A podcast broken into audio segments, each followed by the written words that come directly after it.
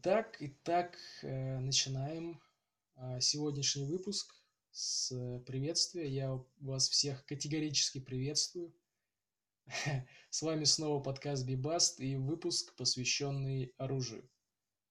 В сегодняшнем выпуске вы узнаете, как оружие развивалось а, с течением веков, как к нему относилось общество разных эпох, а также как современная юридическая система России регулирует применение, покупку и хранение оружия и боеприпасов. Также немножко поговорим о проблеме контрабанды оружия, собственно, в Россию, и о, о вообще, так скажем, право на вооружение э, населения. Это благо или это во вред э, государству?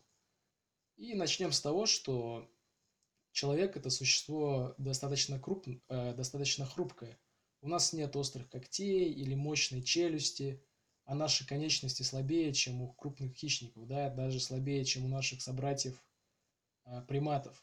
Но развитый интеллект и стадное чувство позволило нивелировать все эти отставания физической мощи.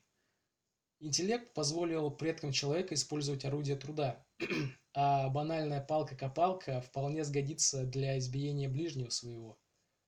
А, примитивный очаг а, служил и местом приготовления пищи, и источником горящих веток для отпугивания диких животных. И обычный булыжник на протяжении тысячелетий остается оружием пролетариата, так и не изменил своего предназначения. Ну, конечно же, с течением времени люди перестали бояться диких зверей и рукотворные предметы условно разделились на орудия труда, типа там сельскохозяйственных предметов, орудия охоты, а, луки, стрелы, а, рогатины. И, собственно, оружие. То, чем люди убивают себе подобных. То есть оружие создано специально, чтобы, а, так скажем, использовать его против себе подобных, да, и можно сказать, что первые цивилизации были построены с помощью оружия.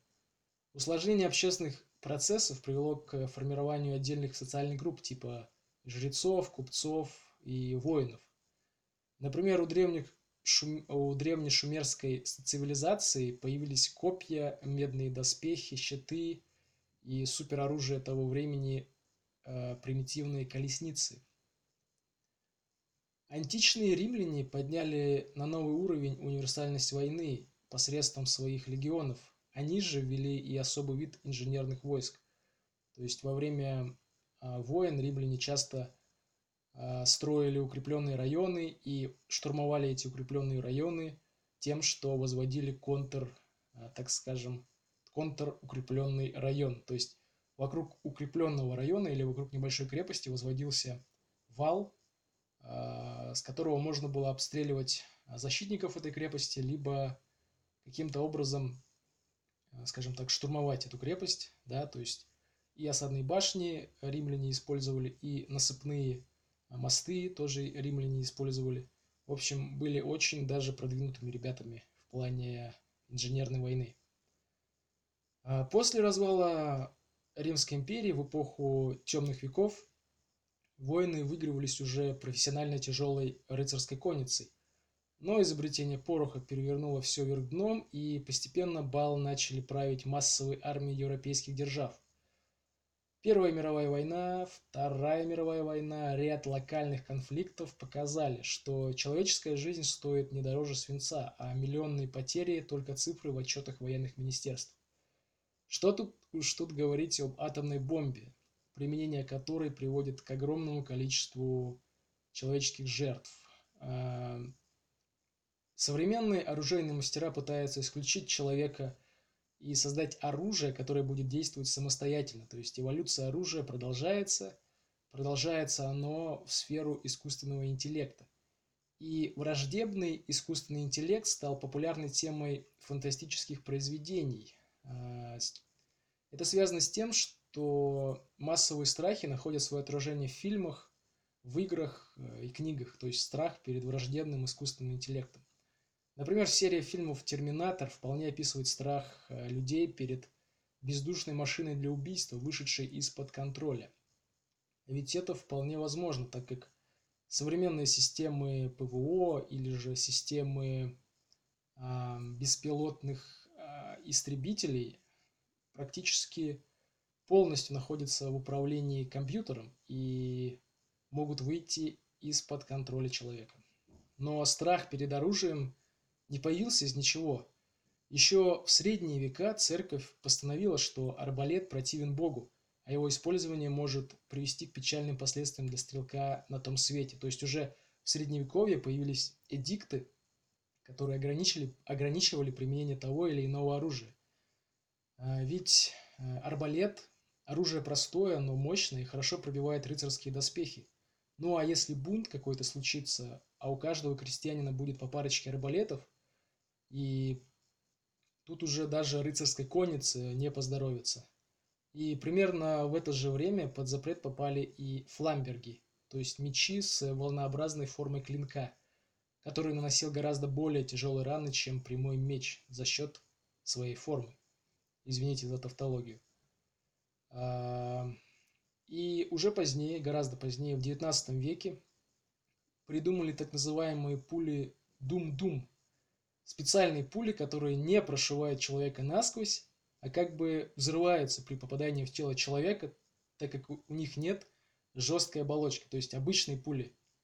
А, они как бы настолько крепкие, что а, прошивают мышцы там и кости человека насквозь, а пули дум-дум, они могут застрять в человеческом теле. И они для этого предназначены, чтобы застревать в теле человека. А, пули Дум-Дум наносят тяжелые повреждения, как вы уже могли догадаться, и уже в 1899 году их применение запретила Гаагская конвенция специальной Дум-Думской декларацией. Впрочем, эту декларацию одобрили далеко не все страны э, Европы. Подобные пули использовались практически во всех войнах 20 века, а сегодня пули Дум-Дум вполне легально применяются в полицейских операциях и в охотничьих патронах, то есть они очень эффективны, и даже если на вас бежит какой-нибудь большой зверь, а, несколько патронов с такими пулями, и зверю конец. Но не всегда новые виды вооружений переворачивали ход войны. На стыке веков новейшее химическое оружие применялось в окопах Первой мировой. Например, некто Адольф Г. стал жертвой химической атаки и даже временно потерял зрение. Наша Российская империя отставала в химическом аспекте, но быстро освоилась и буквально за 1916 год построила военную химическую промышленность. А, то есть заводы были установлены в Москве, Казани и, насколько мне известно, в Томске. И перед самой революцией армия царя уже обстреливала немцев снарядами с начинкой из синильной кислоты. В купе самым большим военным самолетом того времени Илья Муромец и боевой химией, у России появился весомый военный аргумент. Но э, революция и Брестский мир не позволили разгуляться полководческой мысли. Зато после революции э, полководец, э, великолепный полководец молодой Советской Республики Михаил Тухачевский использовал Э, царские запасы химического оружия для подавления восстания крестьян Тамбовской губернии.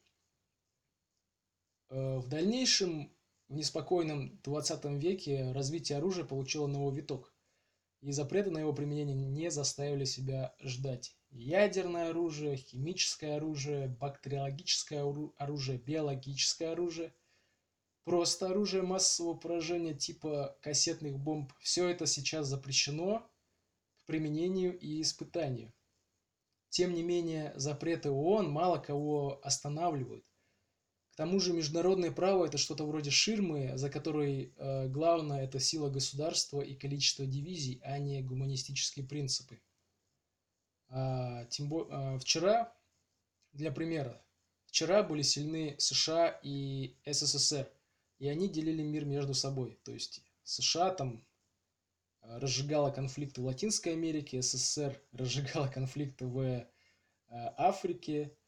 А, сегодня же, после развала СССР, а, силу набрали, силу набрал Китай, и уже а, борьба идет между США и Китаем, Конечно, она сейчас экономическая, но, ну, может быть и военная. Как бы начаться борьба, причем не прямое столкновение, а как бы в виде локальных конфликтов в нейтральных странах. Э, завтра, лет через 20-30, кто знает, может быть, европейский халифат и Индия придут к успеху, а послезавтра полетят инопланетяне и вставят все манальные зонды или зонды. А, хотя национальные правительства любят э, распиливать военные бюджеты, своим гражданам вооружаться никто не дает. Монополия на насилие должна быть только у государства, а с безоружным населением придерживаться этого принципа гораздо проще. Есть страны с другим подходом. А, самые свободные страны для любителей оружия – это страны Африки. Например, Сомали. Сомали – это хаос, безвластие, пиратство, работорговля – Отсутствие внятной государственной власти – настоящий рай для анархиста или для анкапа. А в Европе же самое вооруженное население а, в Швейцарии. Нужно же как-то защищать свои банки. Тем более, что Швейцария страна горная, и можно небольшими силами удерживать целые э, горные проходы. В Швейцарии все мужское население от 18 до 31 года э, должно пройти военную подготовку, после которой солдаты переходят в резерв. По швейцарскому законодательству, оружейному законодательству, резервисты хранят свое боевое оружие и патроны к нему. То есть то оружие, к которому они привыкли во время службы, они уже с ним, э, собственно, не расстаются – а, они обязаны проходить стрелковую подготовку раз, по-моему, в 4 года или 5 лет, я точно не помню. И, в общем-то, мужское население Швейцарии достаточно вооруженное, получается. США тоже славятся либеральным отношением к оружию, но Америка – это федерация, и у каждого штата свои правила хранения и покупки оружия. Есть штаты, в которых необходимо получать разрешение на оружие, а есть штаты, где дееспособные американцы старше 21 года могут покупать оружие без ограничений. Например, Аляска или Флорида. Нет, по-моему, во Флориде... Нет, можно, можно.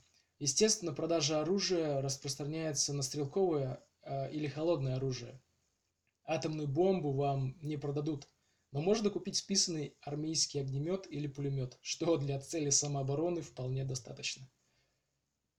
Американская конституция, именно вторая поправка к ней, гарантирует право американцам владеть огнестрельным оружием. Примеры США и Швейцарии – это скорее исключение, чем правило.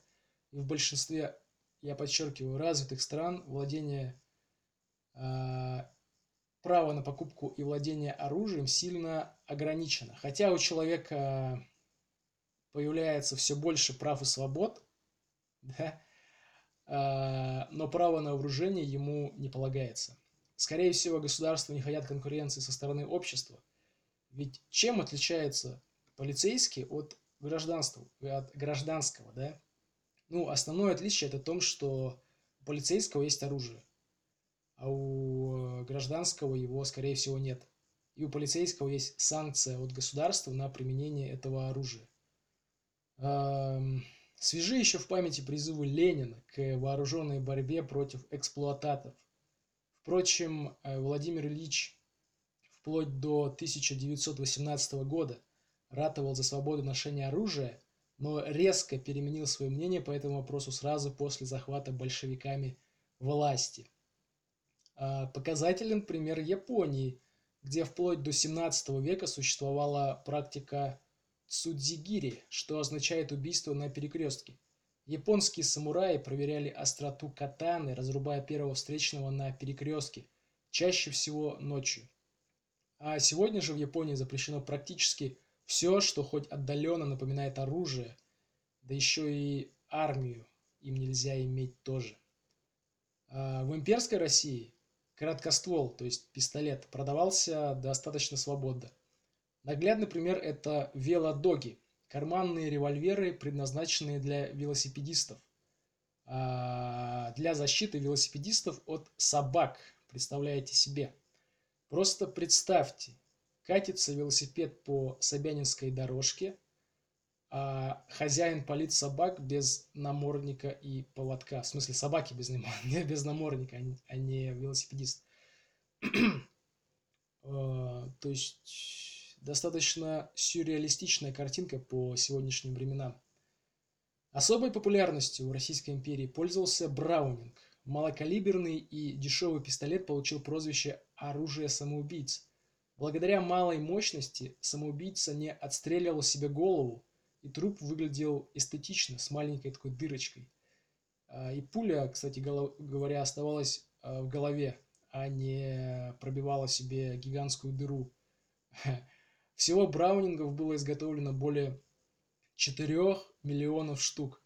Причем покупали их все, вплоть до барышень и гимназистов. Впрочем, в империи существовала достаточно стройная система регулирования оружия, которая избегала крайностей вседозволенности и поголовного запрета этого самого оружия. А, то есть для начала 20 века разрешение на оружие было очень прогрессивным шагом. И в дальнейшем уже советские законы ужесточили положение оружейного законодательства вплоть до полного запрета владения короткоствольным оружием э, обычным советским гражданам. Конечно, несколько войн, революций, крестьянских восстаний крайне обогатили черный оружейный рынок, и после развала советской державы, которая готовилась к Третьей мировой войне и изготавливала оружейные единицы в огромном количестве, достать пушку стало очень просто. В России 90-х оружия было не просто много, а очень много. Причем бесхозного оружия. Показательный пример – это действие Джахара Дудаева, который первым делом, когда пришел к власти в Чечне, разграбил военные склады КГБ, причем без сопротивления со стороны этого самого КГБ. Отобранное оружие пошло а, на досталось э, будущим боевикам, без сопротивления, опять-таки, со стороны КГБ. Это послужило одной из предпосылок а, начала Первой Чеченской войны. Разграбление оружейных складов происходило не только в Чечне, но и на всей территории бывшего Советского Союза. Вслед за разграблением складов а, заполыхали военные национальные конфликты. Например, а, Нагорный Карабах или Приднестровье и еще несколько более мелких конфликтов. Я вообще поражаюсь, как у нас в 90-е не разгорелась настоящая гражданская война, потому что, хотя, ну, такая, знаете, полноценная, как в 17-22 годах. И, к счастью, к нашему счастью, моему и вашему, атомное оружие осталось под контролем федерального правительства. Но кто знает, кто знает, может быть, какую-нибудь завалящуюся бомбу отправили в э, Северную Корею, и на основании разбора этой бомбы северокорейцы создали свое атомное оружие, да? А, конечно, а, в руки террористов атомная бомба не попала, иначе бы мы все уже испытали на себе ядерный терроризм, так сказать. Так, ну давайте давайте рассмотрим юридическую точку зрения. С правовой точки зрения существует несколько нормативных актов, регулирующих покупку, хранение, использование и классификацию оружия. Я их разделил условно на 7 групп. Первая группа это состоит из одного акта, это закон об оружии 96 -го года. Это основной закон, который регулирует э, право на оружие. Второе, вторая группа составляет из, э, собой статьи Уголовного кодекса. Вы знаете, существуют э, статьи, которые предусматривают наказание за незаконную торговлю, изготовление, хранение и использование оружия. Третья группа актов – это постановление правительства Российской Федерации о мерах по регулированию оборота гражданского и служебного оружия, патронов к нему на территории Российской Федерации – с, собственно говоря, с текстом этих правил. Четвертый, четвертая группа – это устав внутренней службы вооруженных сил Российской Федерации, потому что в этом уставе предусмотрены нормы, которые регулируют применение оружия военнослужащими, например, когда они стоят на посту и охраняют свою военную часть. Пятое – это отдельные законы, вроде закона о полиции или закона о национальной гвардии. А, я их, не, я их э, отдельно рассматриваю от э, военного устава, потому что полиция и национальная гвардия – это не совсем, это, конечно, э, военизированные организации, но не армия. Тем более, что национальная гвардия – это бывшие внутренние войска, и в законе о полиции о национальной гвардии применение оружия рассматривается отдельно. Шестое – это внутренние инструкции силовых ведомств, то есть инструкции, как сдавать оружие, как хранить оружие, как получать патроны, как сдавать патроны, как отсчитываться о, а, о стрельбищах и так далее. Ну, скорее всего, эти инструкции наполовину закрыты, поэтому э, мне о них особо ничего не известно. И седьмое – это секретные инструкции силовых ведомств. То есть я знаю, что существуют секретные инструкции под грифом военной тайны. И все, больше я об этом ничего не знаю. Знаю, что они есть, и это уже что-то лучше, чем ничего. Вот, семь э, групп нормативных актов. По закону, по закону об оружии, оружие – это устройства и предметы, конструктивно предназначенные для поражения живой или иной цели, а также подачи сигналов. То есть что у нас предусмотрено для поражения живой цели? Пистолеты, автоматы, а, ножи, мечи, дубинки, кастеты, электрошокеры. Подача сигналов у нас осуществляется с помощью э, сигнального оружия, то есть это такие ракеты специальные, выстреливаются из сигнального пистолета. Это тоже считается оружием. И оружие Бывает огнестрельным, холодным, метательным, пневматическим, газовым, сигнальным, антикварным, списанным. Причем списанное оружие – это оружие из военных частей, которое прошло определенную модернизацию, и из него теперь нельзя стрелять, и поэтому его можно продавать. Вот. Такие дела. То есть основное предназначение оружия – это поражение живой или иной цели – классификация оружия. По закону оружие классифицируется на гражданское, служебное, боевое, ручное, стрелковое и холодное. То есть три группы. Для граждан обычных физических лиц, для э, служб, силовых ведомств типа полиции и для армии. Конечно, классификаций очень много. Например, классификации по огнестрельное, холодное оружие. А, там оружие а, огнестрельное классифицируется на, на э, оружие с нарезным стволом, оружие э, гладкоствольное оружие, да, а оружие холодное классифицируется по длине, там, по толщине, по виду, то есть шпаги, мечи. Их классификаций очень много, я не буду их все приводить. Давайте вернемся к гражданскому оружию. Я думаю, это наиболее актуальный вопрос для нас. И гражданское оружие, требования к, к нему, не должно иметь возможность стрелять очередями и заряжаться более чем на 10 патронов. То есть гражданское оружие стреляет одиночными, и его нельзя заряжать а, более чем 10 патронами. Для пневматического оружия существуют требования по ограничению дульной энергии не более 150 джоулей, для огнестрела не более 91 джоуля. Чтобы вы понимали, 150 джоулей – это примерно энергия падающего 5-килограммового груза с высоты 3 метров. Это много. Если такое упадет на голову, то ну, как минимум будут серьезные повреждения. Почему для травматического оружия э, дульная энергия больше, чем для огнестрельного оружия? Скорее всего, это связано с формой патрона травматического оружия, так как оно стреляет резиновыми пулями, да, а огнестрел стреляет металлическими пулями. Соответственно, резина, металл – это разные материалы и э, разная дульная энергия у устройств, э, из которых они вылетают, скажем так, да.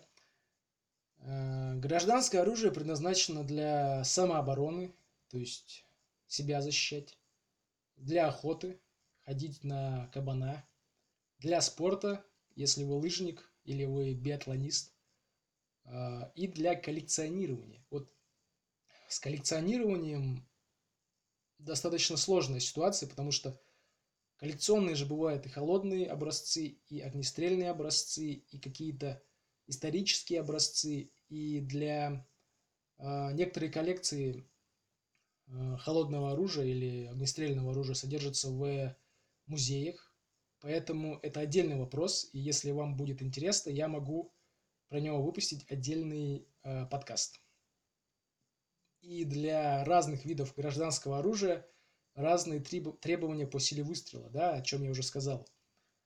Тут стоит, стоит э, выделить отдельно метательное оружие.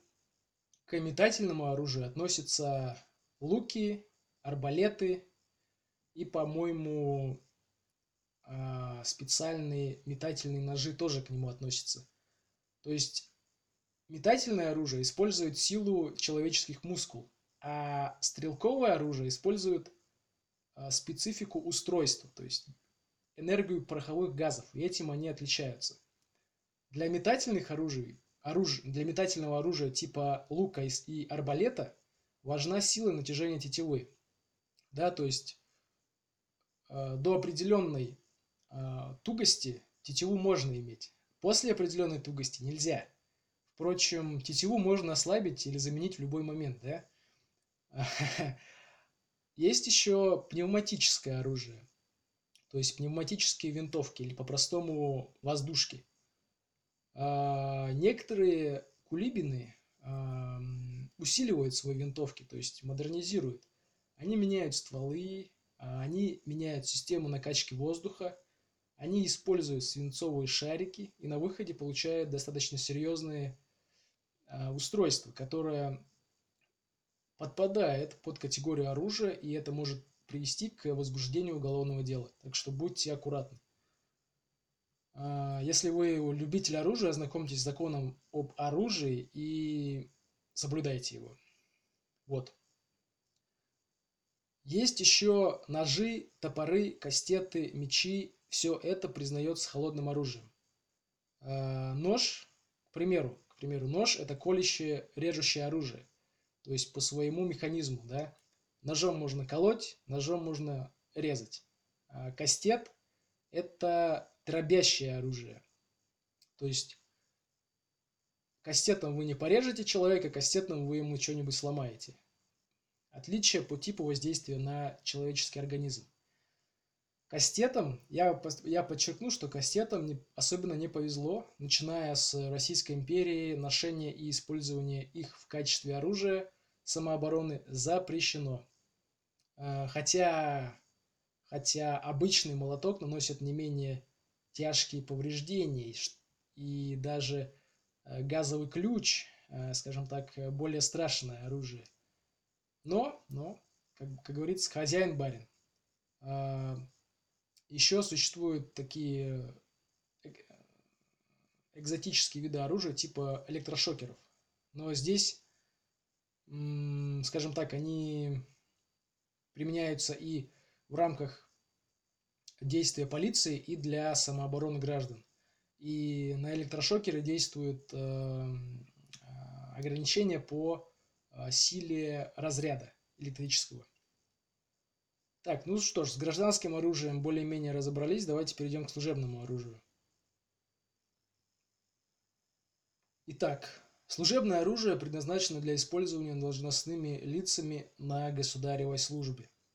Такое оружие мощнее, чем гражданское, до 300 джоулей. Для спецслужб предусмотрены особые оружейные варианты, которые запрещены для гражданских. Например, короткоствольные пистолеты и револьверы огнестрельные а, используются только в армии и в полиции и других спецслужбах. А, боевое оружие предназначено для решения боевых и оперативно-служебных задач. Самые серьезные образцы боевого оружия, начиная от стрелковых экземпляров и заканчивая атомными бомбами, можно найти в вооруженных силах. Ну, это логично, да? Для военных предусмотрена возможность получения наградного оружия типа пистолетов или кортиков. Кстати, пистолеты и кортики наградные можно передавать по наследству. Э, продавать оружие можно, можно, но с большими ограничениями. Не допускается продажа короткоствольного оружия, оружия скрытого ношения, оружия ударно-дробящего свойства э, гражданам. Э, гражданам запрещено носить огнестрельное оружие при себе, навешивать дополнительные модули для бесшумной стрельбы, пересылать э, оружие по почте и так далее. Особый учет у антикварного и коллекционного оружия. А, огнестрельные, в смысле, не травматические пистолеты, а нарезное оружие типа охотничьих ружей. Все легальное огнестрельное оружие, которое есть в России, э, зарегистрировано. Существует государственный кадастр гражданского и служебного оружия патронов к нему. Лицензию на приобретение выдает э, Росгвардия. Требования для покупки разного оружия для граждан отличаются в зависимости от вида оружия. Кроме того, действует оружейный стаж. Грубо говоря, нельзя купить а, охотничью сайгу сразу же, а можно только после нескольких лет использования менее э, навороченного охотничьего ружья. То есть вы сначала покупаете берданку двуствольную, а только через, там, по-моему, 5 или 6 лет можно покупать сайгу. Но как же, как же, как же нам, как же нам купить оружие, да? А я вам расскажу об этом. Существует несколько этапов, если по-простому. Первый этап. Получаем лицензию на... Э, ах, да, я рассказываю, как купить э, травматическое или газовое оружие, кстати. Поэтому сначала получаем лицензию на огнестрельное оружие ограниченного поражения или сокращенно ООО Для этого через сайт госуслуги пишем заявление в соответствующий отдел Росгвардии, прикладываем к заявлению соответствующие документы, паспорт, ИНН, там еще какие-то документы, ну там написано на сайте, и обязательно медицинскую справку об отсутствии противопоказаний для владения оружием. После этого получаем лицензию. Этап второй. Идем в магазин, смотрим на цены, понимаем, что они большие, показываем паспорт, показываем лицензию, показываем справку, платим деньги и получаем ООП и патроны, то есть травмат покупаем. Этап третий. Ставим ООП в скобочках травмат и патроны на учет в Росгвардию. И все, профит. Теперь можно ходить, бродить и стрелять по всем в скобочках нет. Э, казалось бы, столь сложные правила ограничения запутанные классификации должны отпугнуть любителей самообороны, но этого не происходит. По данным Росгвардии, в России преобладает гладкоствольное оружие. Его имеют 4 миллиона 340 тысяч граждан. Затем с резким отставанием у нас идет охотничий нарезной ствол, всего лишь 888 тысяч владельцев, то есть сайга. А, ну и оружие ограниченного поражения 908 тысяч владельцев. А сколько нелегального оружия, неизвестно, наверное, никому. Сколько владельцев этого нелегального оружия, представьте себе. Если все это суммировать, только э, легальных владельцев у нас почти, сколько это? 5-6 миллионов. То есть даже больше, чем 6 миллионов. Пол, представьте себе, что пол Москвы дома хранится то или иное оружие. На самом деле это не так мало, потому что, учитывая, что в России живет 140 а, миллионов человек, ну, это где-то где-то 4,5% населения имеет оружие. Ну, в принципе, результат хороший. Естественно, естественно, как же без этого существует черный рынок, на котором совершенно а, скажем так, свободно а, совершаются незаконные сделки. А, извините, я немного охрип, простыл, что мне нужно попить водички.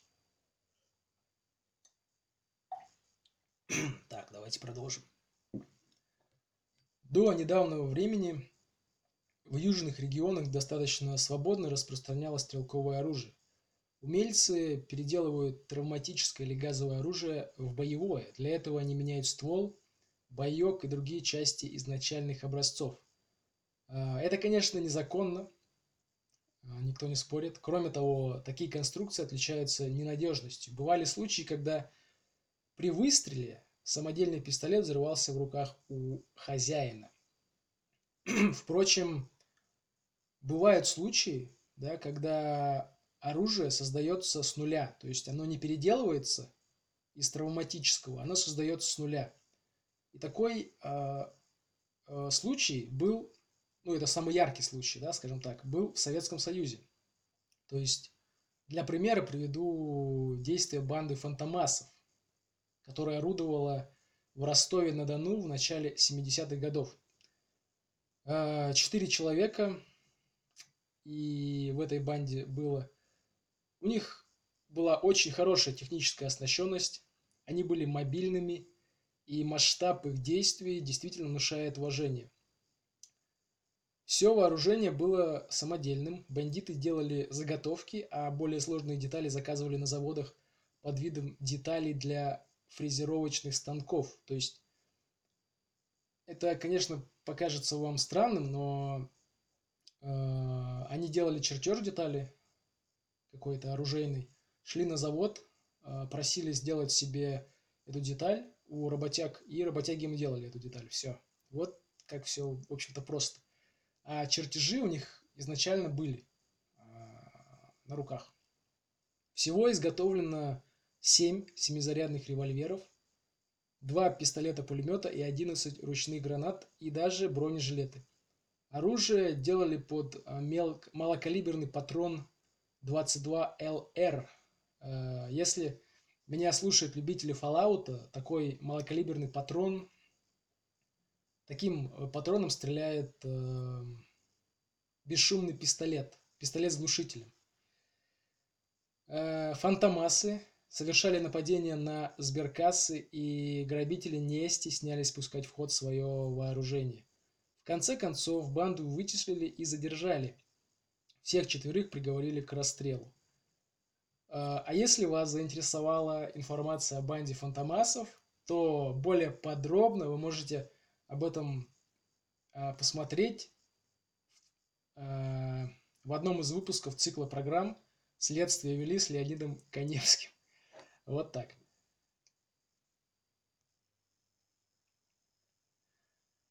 Для любителей криминального оружия существует статья 222 а, УК РФ «Незаконное приобретение, передача, сбыт, хранение, перевозка или ношение оружия, его основных частей и боеприпасов».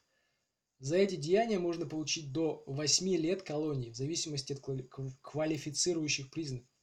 Есть статья 223 УК РФ незаконное изготовление оружия. За изготовление огнестрельного оружия максимальное наказание тоже до 8 лет колонии. А, зависит от того, вы сами делали групп, а, в составе группы лиц или в составе организованной преступной группировки. Уголовное наказание предусмотрено даже за небрежное хранение оружия. В отношении взрывчатых устройств действует похожая уголовная норма. А, законодатель, законодатель извините, начинаю заговариваться, особое внимание уделяет борьбе с хищением, вымогательством и незаконным оборотом оружия. Существует целое одноименное постановление Пленума Верховного Суда. Постановление разъясняет некоторые спорные моменты. Что такое основные части огнестрельного оружия, что такое боеприпасы, что такое э, скрытое ношение оружия и так далее рассматриваются и чисто правовые вопросы. Например, объясняется, что такое момент окончания хищения огнестрельного оружия и его деталей. Верховный суд особо акцентирует внимание на том, что э, если, сейчас важный момент, если в действиях лица могут содержаться признаки как административного правонарушения, так и уголовного преступления, то следует применять административное наказание. То есть, насколько я могу судить, э, человек, который забыл, ну, к примеру, перерегистрировать свою, свою, свое ружье, его не станут судить как уголовника, а просто оштрафуют в административном порядке, так как в его действиях существуют признаки как преступления, так и административного правонарушения – но применяться будет административное э, наказание. И это, я считаю, хорошо. И один из примеров того, что э, наши законы не только карают, да, но и, скажем так, входят в положение. И эм, даже, скажем так, признак либерализации законодательства, да. В постановлении затрагиваются вопросы, связанные с контрабандой оружия. Вообще мне непонятно, зачем перевозить оружие в Россию. У нас с этим добром нет никаких проблем. Другой, другой вопрос, другой вопрос – это экспорт из России. А, направление Китая закрыто по объективным причинам. Остается Средняя Азия с прицелом на Афганистан, например. Направление Украины тоже приобрело особую популярность, причем оружие ввозится на территорию ДНР и ЛНР большими партиями и целенаправленно, а со спорных территорий уже попадает в Россию по частям и скорее в розницу, чем оптом. оптом. На 2016 год наиболее горячим участком была российско-украинская граница, где останавливают свыше 90% оружейной контрабанды, направленной в Российскую Федерацию. Вряд ли за три года ситуация сильно изменилась. А, к тому же из Европы часто везут европейское оружие. Наверное, для каких-то особых любителей и коллекционеров.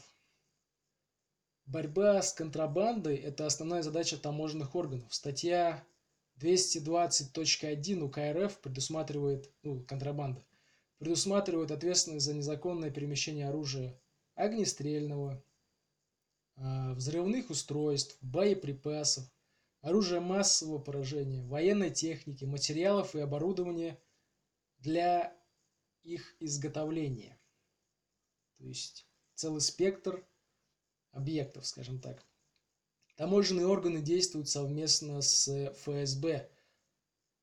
Это объясняется тем, что пограничные войска находятся в ведении ФСБ, а прибыли от продажи оружия зачастую идут на спонсирование международного терроризма. И расследование по преступлению по статье 205 терроризм тоже находится в ведении ФСБ. То есть ФСБ и таможня, по сути, у нас работают в единой связке. И любая, еще раз хочу вас предупредить, что любая, даже самая кривая косая подделка может быть признана оружием, если она соответствует определенным критериям. Естественно, окончательное решение принимает суд, но это решение основано на работе следователя и судебного эксперта. Существует ряд исследований, таких как судебно-баллистическая экспертиза и судебная экспертиза холодного оружия. Ну, это такие самые яркие да, представители э, экспертиз. Судебно-баллистическая экспертиза исследует огнестрельное оружие и по ее результатам спорный предмет признается или не признается оружием. Естественно, экспертизу делает эксперт. А баллистическая экспертиза также решает вопросы калибра оружия. Ну а судебная экспертиза холодного оружия устанавливает, является ли предмет оружием холодным, да, что логично. при изъятии, при изъятии предмета, похожего на огнестрел, первым делом у лица берутся смывы с рук, как и при изъятии наркотических средств. Это делается для того, чтобы понять, не стрелял ли человек только что или за несколько часов до задержания. Потому что при стрельбе на руках и одежде человека остаются осадки пороховых газов, если же руки чистые и одежда сменная, а, а есть подозрение, что человек все-таки стрелял, могут побрить волосы и проверить их на наличие а, газов пороховых.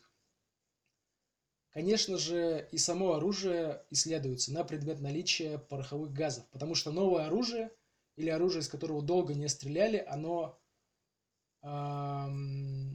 скажем так, э, в смазке, Э, заводской смазки, и на этой смазке нет частичек пороха. Вот. Если же имеются подозрения, что изъятый ствол участвовал в преступлении до этого, то на экспертизе проводятся экспериментальный отстрел для изучения пуль и гильз, причем стреляют в сосновую доску. Каждое оружие имеет свой почерк, который накладывается из особенностей, который складывается из особенностей строения э, оружия, да, орудия. Например, например, ствол нового пистолета еще не изношен, и пули, которые выпущены из нового ствола, будут иметь меньше отметин, меньше царапин, чем пули, выпущенные из ствола старого пистолета. И особый рисунок следов на выпущенной пуле характеризует каждый ствол, так же, как отпечаток пальца характеризует человека. Кроме того, имеет значение калибр, характер ствола, нарезной или гладкоствольный, наличие гильзы, то есть у, револьверов гильзы остаются в барабане, например, сорт пороха и множество других факторов. Э, если вам интересна тема калибра оружия, то, в принципе, тоже напишите в комментариях, я могу сделать отдельный выпуск. И судебная экспертиза холодного оружия занимается определением ряда критериев. Э, например, таких как твердость, плотность металла, острота заточки, угол заточки, длина лезвия и безопасность рукоятки меча или ножа. Знаете, вообще я не считаю, что холодное оружие стоит запрещать, потому что большинство бытовых убийств вполне себе совершаются бутылками и ножами для хлеба. Вот. Так. Э, а, вот. Существует огромное количество криминалистических справочников, э, в которых описаны патроны, гильзы, пули, стволы из пистолетов, пистолеты, пулеметы, винтовки, ножи и так далее. В этих книгах содержатся основные данные практически о каждом виде оружия России и мира. А если изымается неизвестный образец, то он со временем попадает в подобный справочник, что достаточно удобно для эксперта. Поэтому криминальные образцы, а их довольно много, э, имеют богатую историю. Ведь каждое преступление с использованием огнестрела э, на особом контроле. Каждый образец гражданского, служебного и военного оружия заносится в соответствующую картотеку, что облегчает его идентификацию. Вот. В общем, не стоит размахивать оружием, если не готов его использовать. И в конце хотел бы обсудить небольшой, ну не то чтобы философский да, вопрос, ну скажем так, актуальный вопрос. А, потому что часто люди спрашивают, да, что же такое оружие? Некоторые говорят, что это гарант безопасности человека, а некоторые говорят, что это игрушка дьявола. Но я скажу, что человек а, сам должен отдавать себе отчет, зачем ему оружие. И по моим наблюдениям, свободное право на оружие существует только, ну не только в сильном государстве, да, конечно, страны Африки и страны Латинской Америки стоят особняком, да, но вот свободное оружие, свободное владение оружием возможно в государстве, где власть а, не боится своих вооруженных граждан, а граждане имеют реальную возможность влиять на власть посредством не вооруженных восстаний, а законных инструментов, то есть определенных законных инструментов. И в подтверждение своих слов скажу, что во многих деспотичных режимах оружие для гражданских было запрещено категорически. Хотя во многих оно было и разрешено, так что аргумент так себе. Владение оружием – это привилегия, которую необходимо заслужить. Опять-таки, продолжу свою мысль. И важно показать, что ты не псих, да, не идиот какой-то. Можешь владеть собой и соблюдать элементарные правила. И когда ты будешь чистить свое оружие, ты себя не застрелишь. В целом же я рассматриваю право на владение оружием как, скажем так, вершину э, права на неприкосновенность частной собственности и жизнь гражданина, да, то есть право на неприкосновенность жизни и частной собственности. Э, по-моему, происходит как бы обратный обмен между в котором уже государство позволяет гражданину защищать самого себя и свою собственность без вмешательства самого государства. То есть первоначально ведь государство забирает монополию на насилие себе, да? но оно делится этой монополией, частью этой монополии, и тем самым усиливает общество и гражданина. Как бы оно доверяет гражданину и обществу. И, на мой взгляд, примат именно частных интересов отдельного гражданина над коллективными – это залог а, построения сильного общества и, следовательно, государства. Потому что сильный гражданин не полагается на помощь от власти, да, но он контролирует э, власть. При этом жить э, в государстве гражданину выгоднее, чем жить в анархии. Он, ну, это более комфортно, можно больше добиться просто-напросто в жизни. А оружие – это как бы весомый аргумент э, в контроле властных структур со стороны граждан, граждан потому что, ну, сами понимаете, вооруженное население – это, ну, так просто его не разогнать на митинге. И Россия в этой связи э, в списке, скажем так, вооруженных стран занимает не последнее место. Я уже говорил, что существует в России около 6 миллионов человек, э, у которых есть э, лицензионное оружие. И в принципе, принципе. Купить э, травматическое оружие или охотничье оружие не так сложно. И другой вопрос, что будет с вами после использования этого оружия в целях самозащиты. Но, но как мне кажется, лучше быть живым, чем быть э, живым, да, но чем быть э, мертвым, даже если придется сидеть в тюрьму. И добавлю, что все это только мое частое мнение, я никому его не навязываю. Если у вас есть вопросы, если какая-то критика, а, или вы нашли у меня какие-то ошибки в подкасте, то напишите мне в личку или в комментариях. А, ну, основная часть подкаста закончена. Небольшое организационное объявление в конце. Если вам понравился подкаст, подпишитесь на мою группу ВКонтакте – который называется подкаст Бибаст. Подпишитесь на радио MedFM. И, как ни странно, я завел себе блог на Яндекс Дзене. Зачем я это сделал, я даже не знаю, но я выкладываю там текстовые версии, немножко отредактированные. И можете туда тоже подписаться. Ну, еще у меня есть э, аккаунт на Анчоре. Анчор, по-моему, называется сайт и там тоже есть мои подкасты.